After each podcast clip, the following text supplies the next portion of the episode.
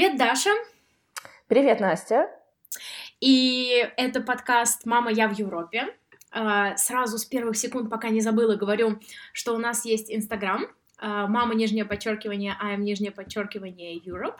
И у нас есть группа ВКонтакте, где мы также выкладываем наши выпуски. Также вы их можете найти на Анкоре. Но давайте приступим к сегодняшней теме. А я думала, что я еще по традиции должна призывать всех людей, которые слушают нас через Apple подкасты, ставить нам 5 звездочек. Вот, я только что это сделала. Да. да. Согласна. Возвращаясь к сегодняшней теме. Здесь была новость такая интересная недавно о том, что 53% молодых граждан, молодых россиян в возрасте от 18 до 24 высказали желание эмигрировать из России. Это достаточно весомый показатель, правда? Больше половины молодого поколения хотят уехать из России. Видимо, что-то что совсем не так. Но одно дело мечтать и высказывать это как пожелание, а другое начать предпринимать конкретные э, действия э, в этом направлении. И вот тут мы решили порассуждать на тему того, а когда и почему тебе не нужно уезжать за границу? Да, на самом деле а, мы уже третий год, получается, не живем в России. А, мы жили мы жили. Окей, okay, я жила во Франции, в Италии, в Швейцарии, потом опять во Франции и сейчас в Швеции. И Даша у нас жила Ой, сейчас вспомню. Франция, Италия, Австрия, Испания, точнее Каталония, Шотландия. И снова я во Франции. Вот это меня вот, жизнь помотала. И сегодня... А, и сегодня с... после того, как мы сами набили определенные шишки на переезде в другую страну, мы бы хотели дать вредные и не очень советы, почему не надо ехать за границу. Нет, получается, вредные советы, почему надо ехать за границу, или полезные советы, почему не надо ехать за границу. Ну, я думаю, вы с нами вот. на одной волне, mm-hmm. и вы поняли, что мы имеем в виду, что мы хотим всем этим сказать. Um, давай обсудим первый и, наверное, такой очевидный сейчас и не очевидный пункт, когда мы были только в начале своего путешествия, это о том, что если кажется, что иммиграция решит все твои проблемы, то тогда жизнь твоя будет э, безоблачно, прекрасна и радостна, и вот надо всеми силами куда-то стремиться. Главное, главное убежать от тех проблем, которые есть у тебя сейчас. И неважно, что это, тебе не нравится, то, что происходит а, в твоем городе, тебе не устраивает политические события или какие-то мелочи, не знаю, климат, даже климат может дико раздражать и бесить. И ты думаешь, что вот, все, сейчас соберусь, сейчас как уеду, и тогда заживем. Я, кстати, признаться, вот прям уж если совсем так по-честному, я в какой-то момент очень остро ощутила именно вот, вот, вот это самое влияние, что мне казалось, все, мне достаточно уехать в Европу, э, неважно, работать, учиться, вот мне надо просто отсюда уехать, из того места, где я нахожусь, и тогда точно все станет хорошо. И как только я переехала, я поняла, что ну, две трети списка, скажем так, условных проблем, э, э, они действительно ушли, все, этого больше нет. Но появились новые, и ты вроде бы как знаешь, что, ну да, наверное, будет непросто, будут какие-то определенные сложности, но ты, во-первых, даже и представить изначально не можешь, с чем тебе именно придется столкнуться и находишься в тех самых розовых очках, и кажется, что ну ладно, я там на месте разберусь. И это действительно так, ты разберешься на месте, но просто это занимает ну, долю твоих также и нервов, и сил, и переживаний, и прочее-прочее. Настя, вот у тебя были схожие э, такие ситуации, когда казалось, что все, я уеду в Европу, мои проблемы решатся? А, я абсолютно согласна с этим пунктом. А, до переезда у меня такой мысли не было, но я хочу сказать, что после переезда случилось две вещи. С одной стороны, часть ситуаций и часть проблем, которые были в моей жизни, они стали так далеко, что я поняла о том, что они мне больше не важны. И сейчас я это очень хорошо применяю. Но с другой стороны, я поняла, что И смотря на себя, и смотря на людей вокруг, потому что вокруг меня в определенный момент было много людей, которые переехали из одного города в другой. И они думают, что их проблемы тоже решатся. Я поняла, что очень также важно думать о своих внутренних проблемах и нерешенных ситуациях.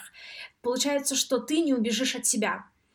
А, допустим, что я видела вокруг себя. Э, у меня был один пример рядом человека, который был достаточно, ну, я не скажу, что он несчастен внутри, но очень недоволен всем вокруг, грубо говоря, всем вокруг.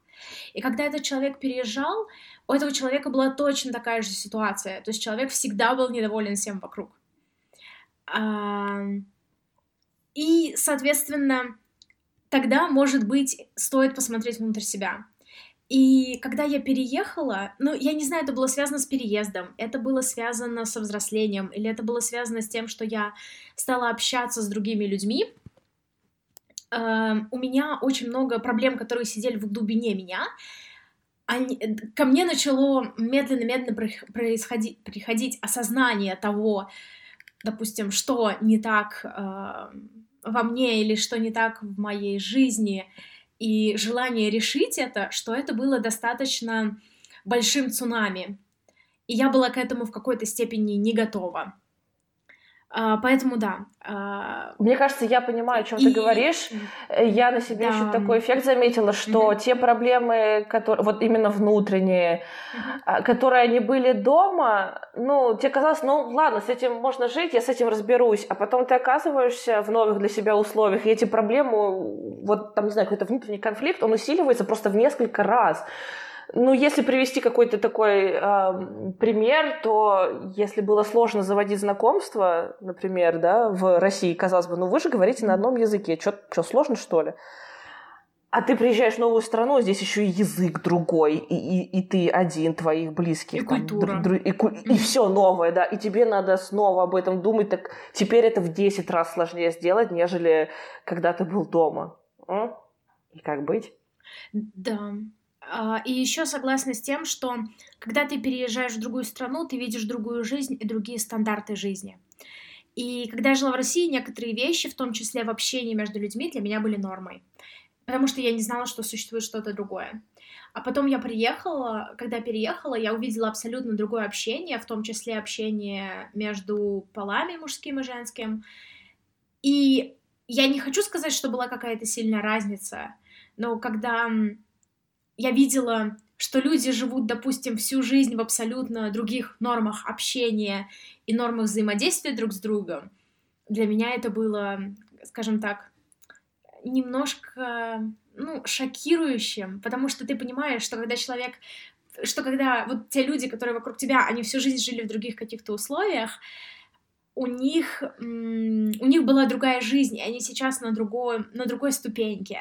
И именно тогда я впервые, я не помню, как это на меня нашло, но я прочитала э, где-то о том, что существует не только кризис, помню, я уже об этом рассказывала, существует не только кризис э, в отрицательных ситуациях, то есть не только кризис, когда у тебя что-то плохо, но и у тебя может наступить кризисное состояние, когда у тебя вокруг все хорошо, потому что ты понимаешь, что до этого что-то в твоей жизни было не так.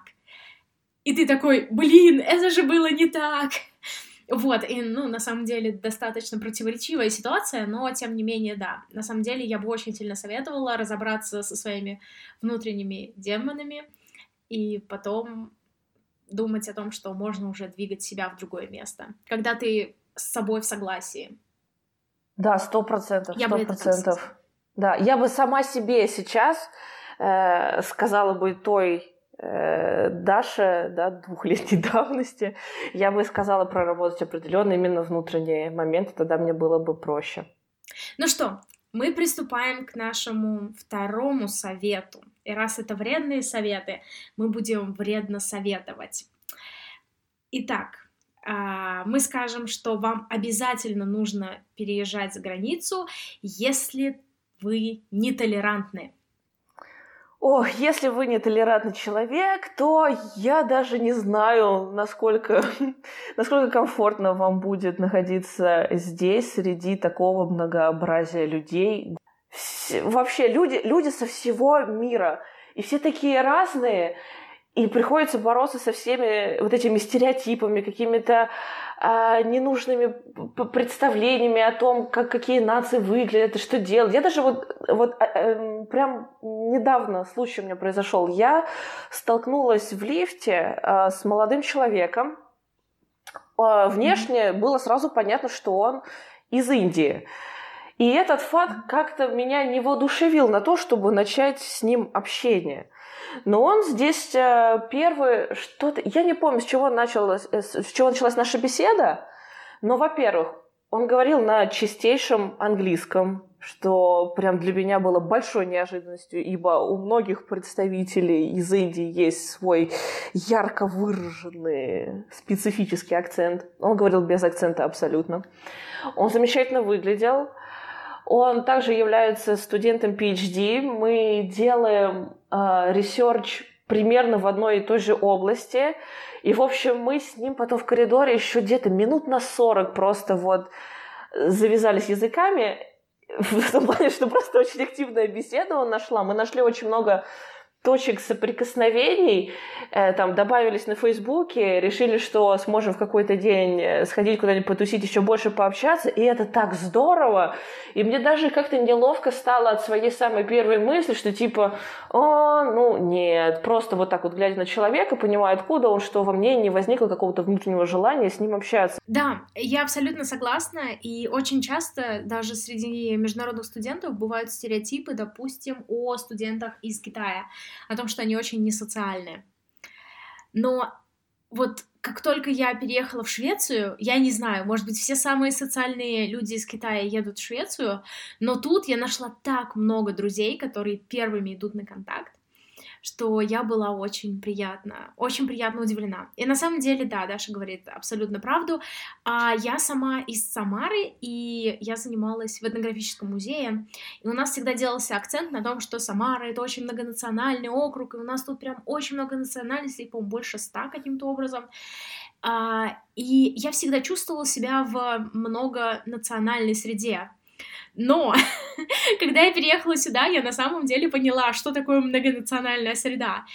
И сегодня, допустим, я встретила девушку из Зимбабве. А, в Зимбабве несколько языков, а, я не знаю, сколько точно, а, достаточно большое количество.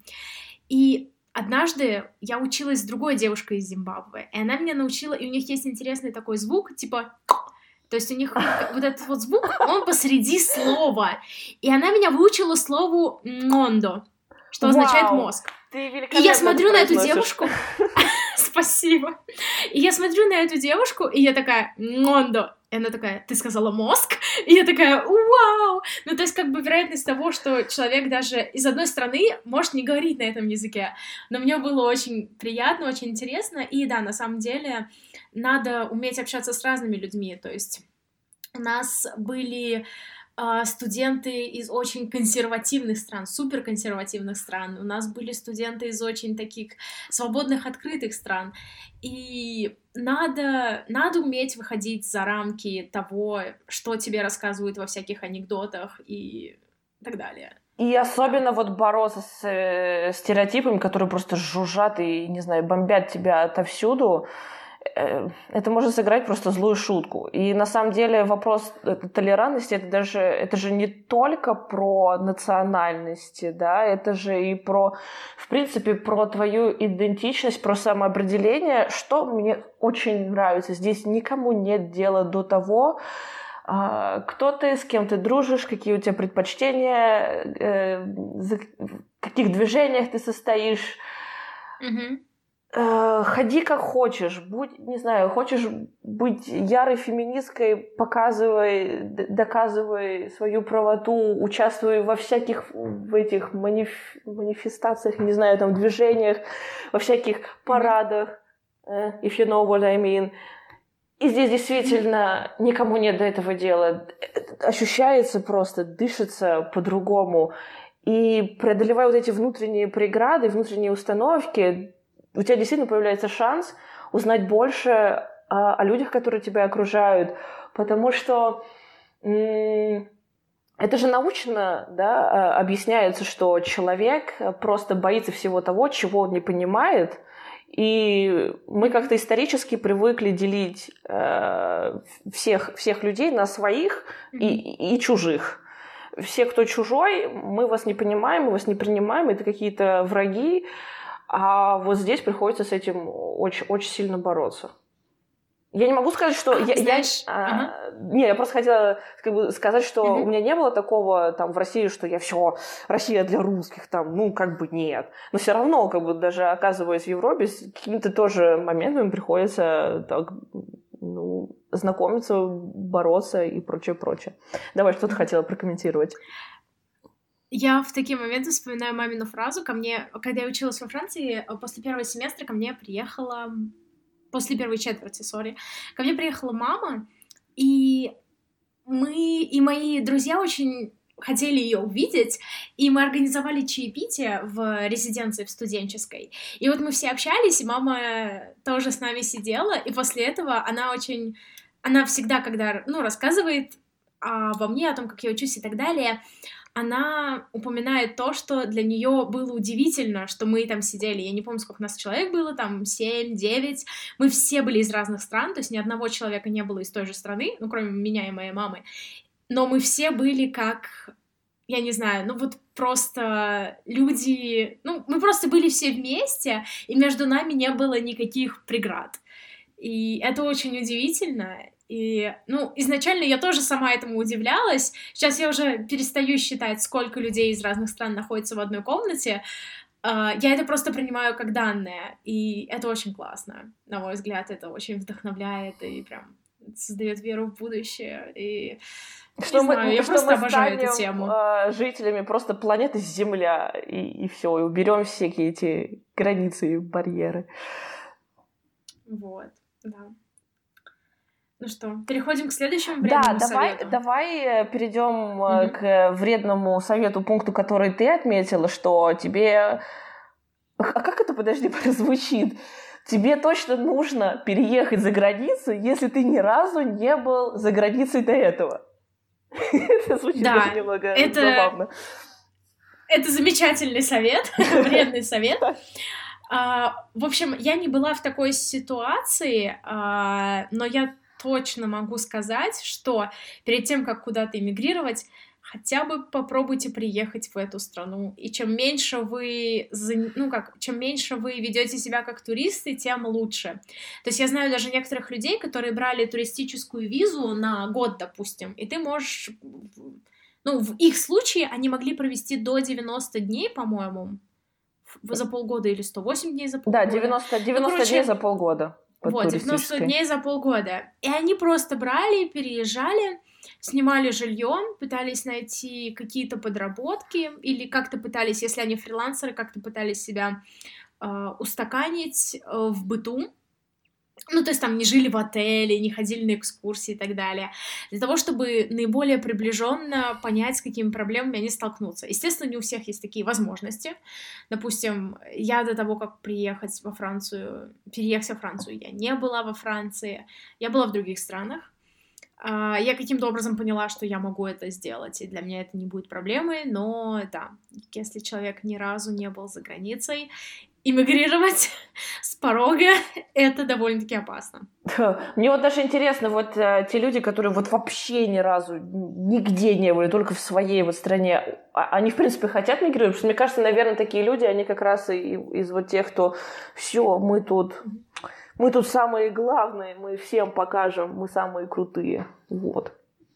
А в плане того, что, да, вот, вот, мне кажется, я это рассказывала в каком-то из эпизодов, что условно тест-драйв неплохо бы себе устроить, потому что одно дело все-таки, ну, даже если есть, возможно, неделю на две куда-то поехать, это уже хорошо, но за это время ты успеешь просто насладиться, не знаю, своим отпуском, и все такое кажется радостное и безоблачное, но чем дольше ты находишься в стране, тем ты вот ближе понимаешь, с чем тебе реально придется столкнуться, если ты сюда переедешь уже и будешь жить. И тогда, извините, у вас уже не будет оставаться и сил, и желания выставлять э, в Инстаграм вечные сторисы, писать о том, как здесь все волшебно и прекрасно, потому что, извините, здесь уже тоже будет своя рутина и свой быт. Я, кстати, я, кстати, знаю несколько человек, правда, они еще ну, не сделали то, что они хотели, но они мне все как под копирку говорили, что...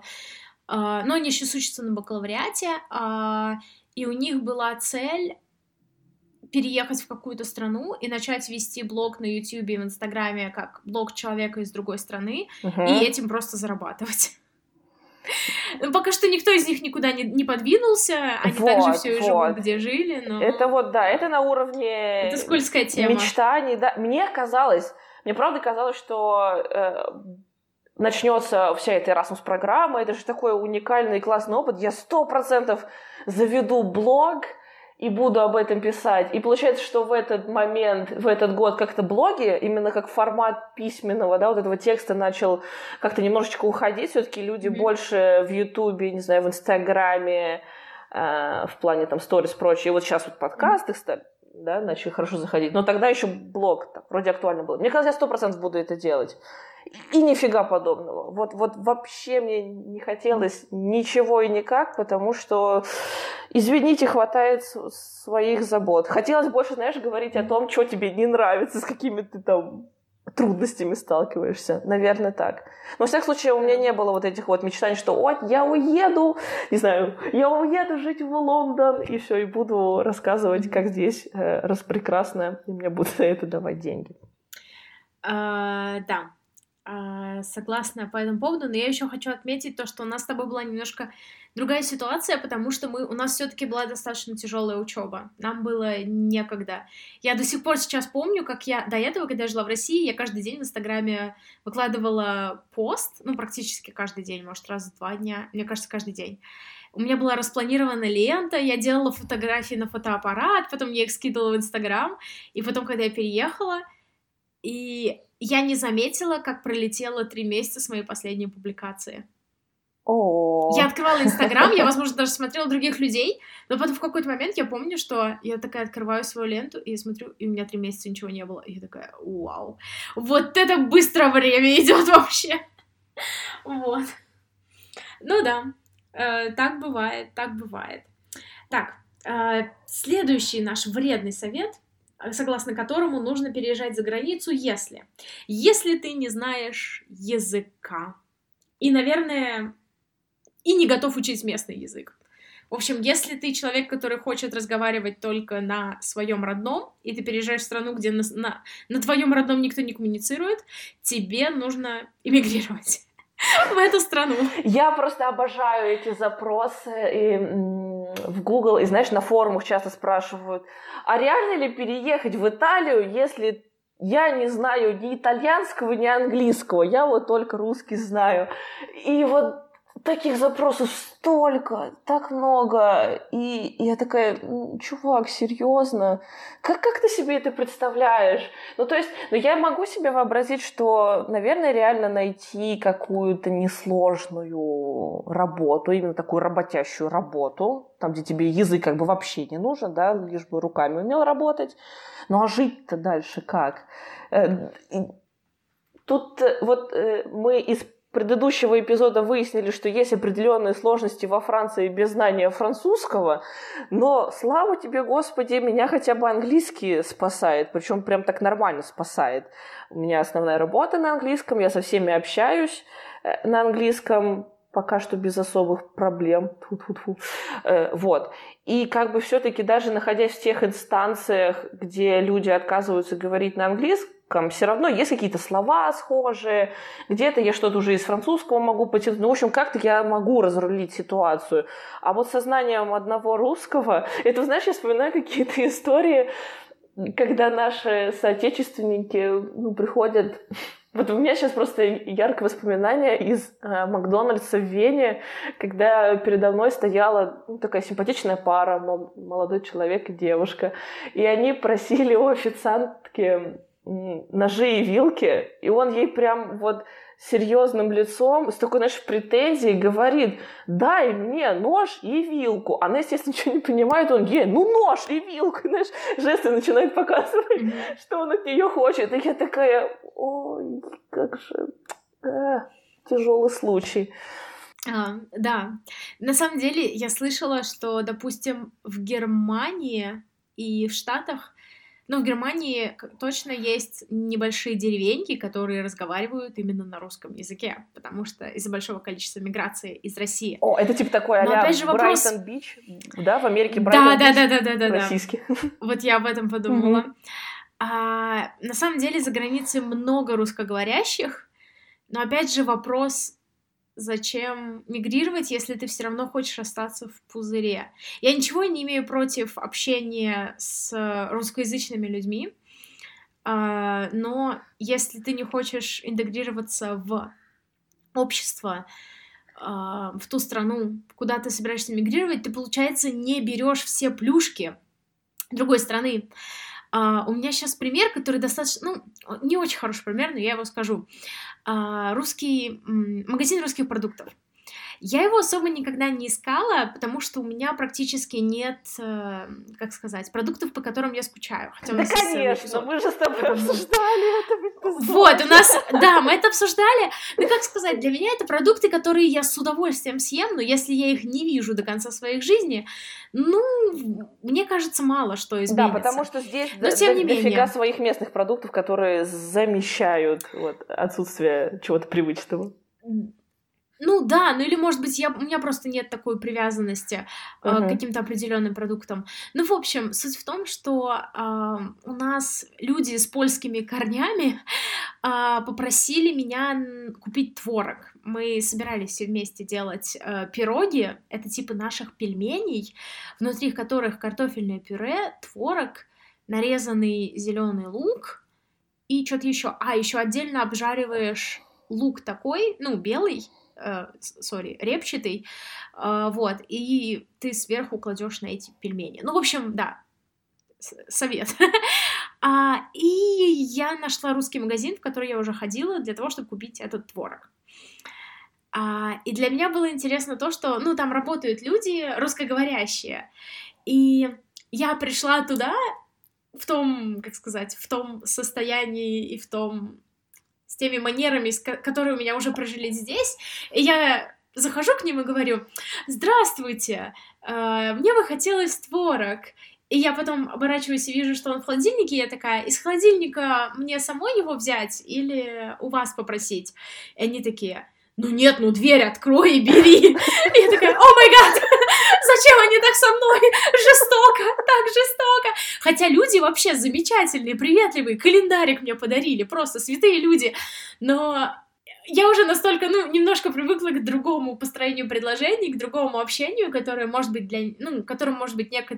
которое может быть некоторым не нравится, что для меня, как сказать, привычная речь, такая, может быть, немножко своя... свояческая, ну, uh-huh. Понебратская, она для меня уже звучит очень невежливо. И я такая, боже мой, что я не так сделала? Вот, ну, да. Вот вам дурацкий пример. А, кстати, в, это, в, этом, в этом плане на контрасте э, мне запомнились две женщины, которые мы встретили вот в Жероне, как раз в Испании. Одна была женщина, у которой мы покупали готовую еду. Э, это были спагетти с тефтельками. Я так и не помню, как тефтельки правильно называются. Но женщина, она была русскоговорящая, я уж не знаю, откуда она именно. Но она так замечательно общалась на каталанском с людьми, которые к ней подходили за едой, что ты просто на нее смотришь, ой, да она уже здесь там кучу лет, уже как своя, совсем как местная. И, и вторая женщина была врач. Нам для чего-то нужно было брать справку, и мы обратились к врачу, и оказывается, ой, а вы наша соотечественница, и тоже она здесь много лет, успела выучить язык, работает врачом, все хорошо. И вот ты видишь, вот, вот человек молодец, постарался, выучил местный язык, не только там английский, и его сразу же и люди к себе как бы в круг, да, его принимают. И, как ты правильно сказала, без знания языка ты просто даже не можешь воспользоваться всеми теми плюшками, которые э, тебе новая страна готова э, преподнести. Да. И, кстати, вот это знание языка, да, там желание учить, оно еще mm-hmm. очень тесно связано с желанием и готовностью социализироваться. То есть, если мы говорим вредные советы, то вам точно нужно ехать за границу, если вы не готовы социализироваться вообще. Просто есть такие люди, и, и я, я, я понимаю, абсолютно понимаю это желание э, общаться особенно первое время, со своими, да, с семьей созваниваться, с друзьями, видеться по скайпу и пытаться удержать эту дружбу вот на расстоянии хотя бы вот за такую ниточку. Это все очень здорово, если это вот работает именно в том плане, что ну, ты просто хочешь поддерживать отношения с теми друзьями, с той частью там, семьи, которая у тебя осталась э, в твоей родной стране. Но если это становится твоим единственным источником э, общения и времяпрепровождения, то это на самом деле очень грустно. От этого, в частности, страдают многие люди, которые именно на работу сразу же приезжают. В том плане, что ну, вот когда мы с тобой начинали учиться, помимо нас были еще другие студенты, да, они оказались в той же самой ситуации, что и мы, поэтому это было в наших же интересах начать общаться, э, сдруживаться, и потом дальше как бы, процесс приобретения новых товарищей, он как-то уже проще шел.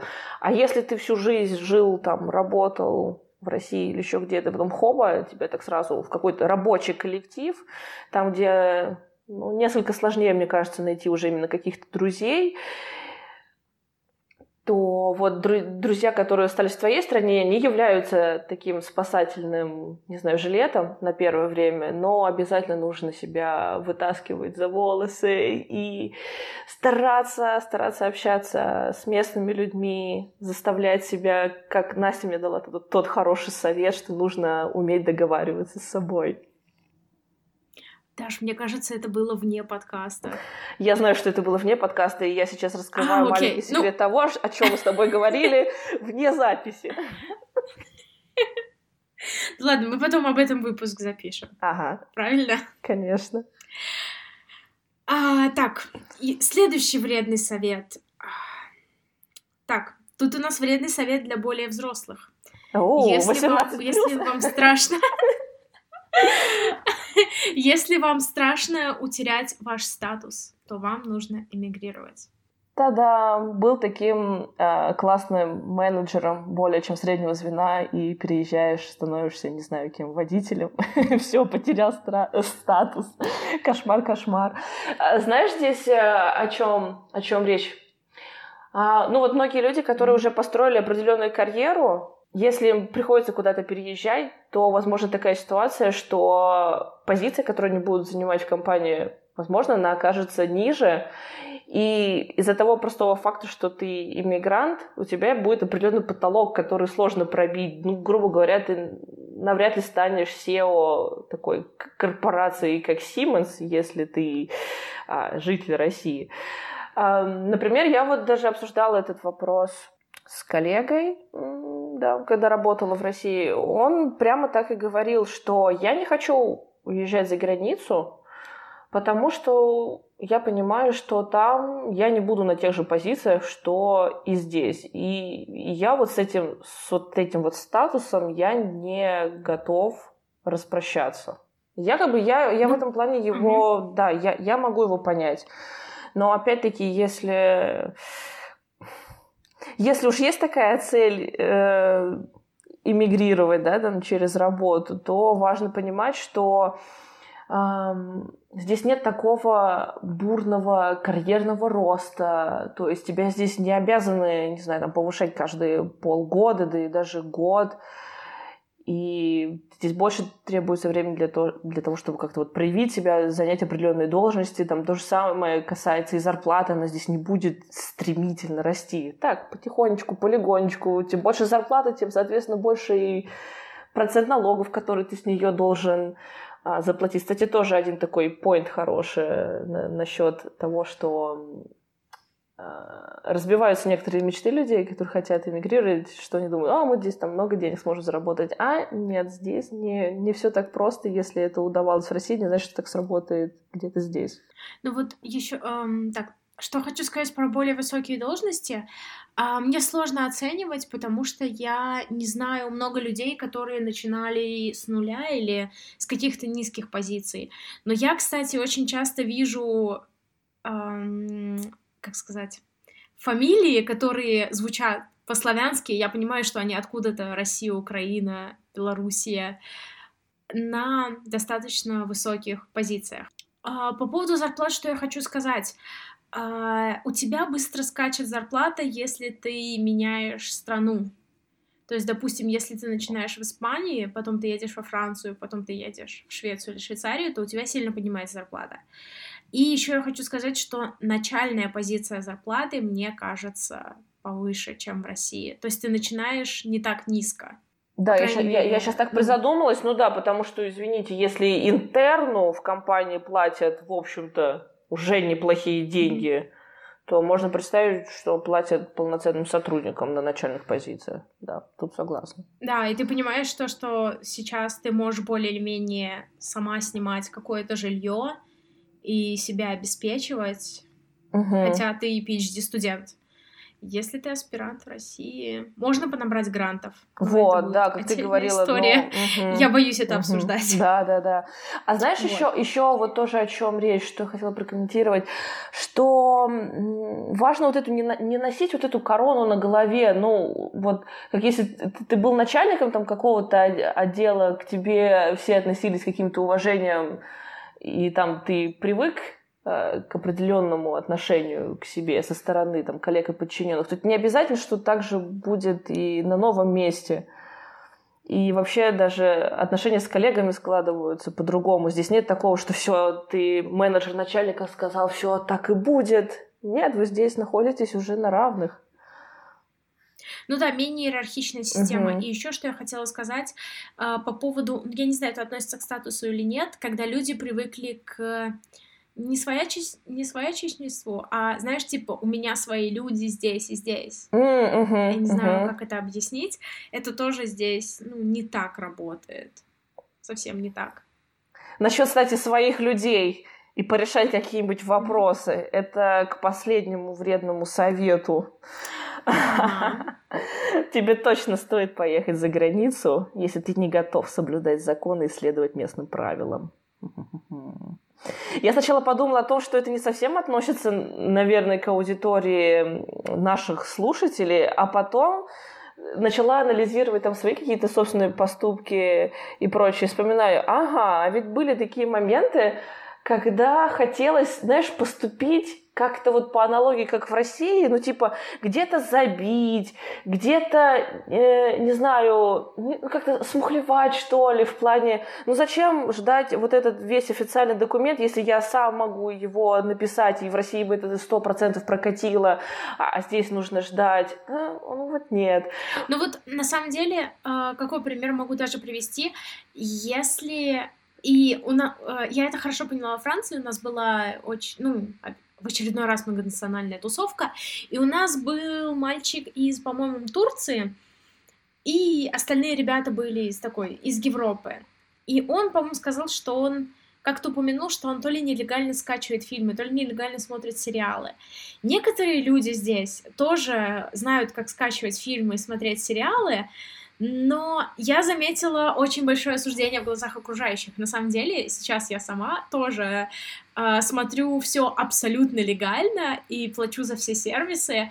Э, плачу как студент, это, естественно, копейки, но тем не менее, я уже тоже, когда мне кто-то говорит, что вот, э, по-моему, я, я не проверяла, но я слышала, что закрыли, по-моему, в Нидерландах э, серверы через которые смотрели очень много нелегальных сериалов в России, как я поняла.